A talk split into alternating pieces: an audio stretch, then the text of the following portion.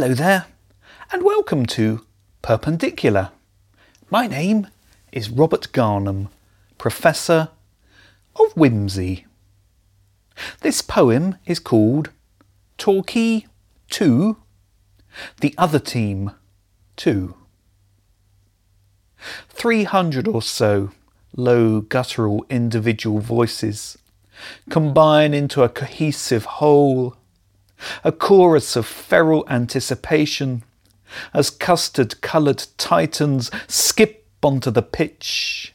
The first among them kind of punches limply through a paper hoop, emblazoned with their team sponsor's logo, J. Arthur Bower's Synchro Boost Houseplant Compost. Three half hearted palm slaps, and then the paper gives way. These athletic specimens of masculinity and matching socks. Shiny blue polyester sports a gleam under the spotlights. Back slaps and star jumps, half hearted jogging, while the opposing team, who must have had an awfully long bus ride, kind of slouch onto the field mooching along the sides of the pitch like slugs around lettuce. I'd brought a book to read, assuming there would be seats. Instead, I was pressed up against the lanky frame of an ever so friendly, though unusually potty mouthed scrote of a lad, whose replica custard coloured shirt had last year's sponsor, McClintock's Polystyrene Coving Limited, and who suggested at top volume that the home team might like to consider breaking the fucking legs of the opposition. Someone then tried to start a chant going, Oh, we do like to beat them beside the seaside. We're gonna beat you by two or three but it kind of got drowned out to a chant of put them all in intensive care, put them all in intensive care, put them all in intensive care. Captain Ollie's got great hair. I have come with a friend who's there for the football, but also to show me the football. And he made a kind of grimace when I said I'd brought a book. The home team did some warm up exercises. They're dancing, I said. It's all a bit camp, isn't it?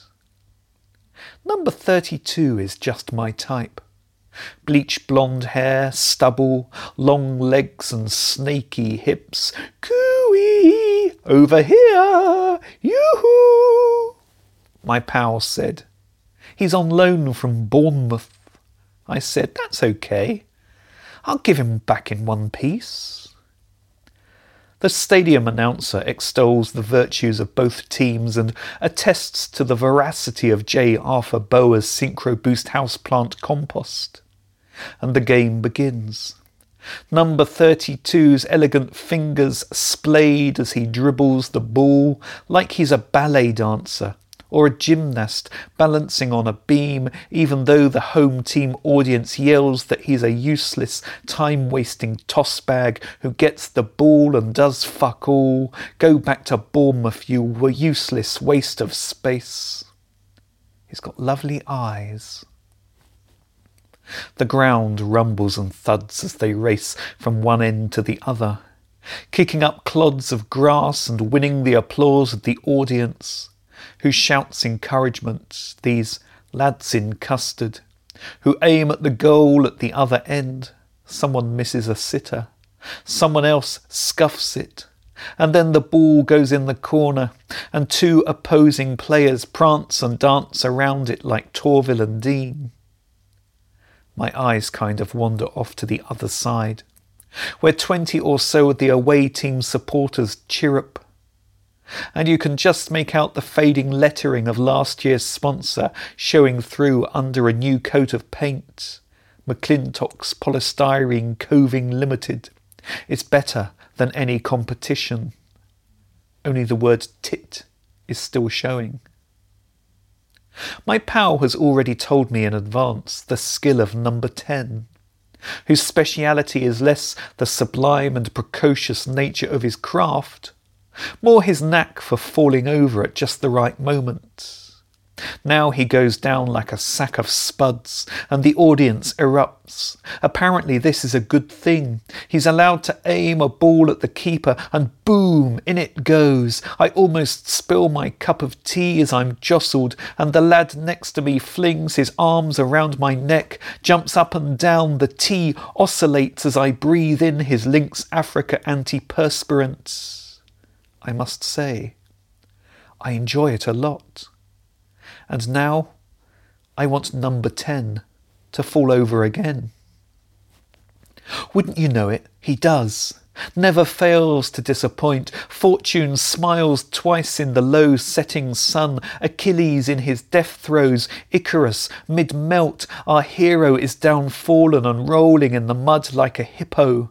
The ref's cheekbones prominent as he blows his whistle. Boom! Scores! The audience is enraptured once again. Another clingy embrace of Lynx Africa. I'm a cuppa carrying eucalyptus, and he's my own personal koala. Number 32 looks down wistfully, as if jealous, I hope, oh, I hope, of me and my new found tame delinquent who sips a surreptitious beer from a paper bag and chinks against my half spilled Darjeeling. Cheers! Caught up in the joy of the moment, I attempt to start a chant based on the third movement of Beethoven's Pastoral Symphony, but it doesn't take hold. Really, I'm only here for my pal, who's brought me along. This is his culture, and I'm an interloper. But I want to show that I understand life beyond the cliche, broaden my mind and experience every nuance of our shared cultural history. We're winning, he says, during the interval. As we queue for pies sold from a shed next to the unoccupied press box. Well, they are, I point out, we're just watching. I'm taking him to a drag show next weekend.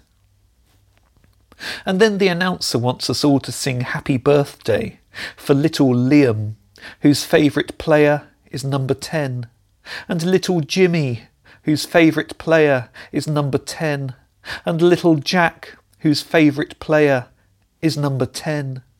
And he reminds us all that we can vote for the J. Arthur Bower's Synchro Boost Houseplant Compost Man of the Match, which is usually won by number 10. I'd like to vote for number 32, I say, perhaps too loudly. And everyone around me laughs and says how funny they love my sense of irony and humour. Two more goals soon after the interval. Perhaps the audience has tired itself out. I'm the only one who seems excited, and my new friend in the McClintock shirt hardly seems inclined at all to repeat his usual celebratory hijinks, no doubt enervated by his enthusiasm in the first half, and the two litre bottle of cider stuffed down the front of his tracky bottoms. And when the ref calls a halt to the show, I pat my pal on the back and ask him whether 4 0 is some kind of club record.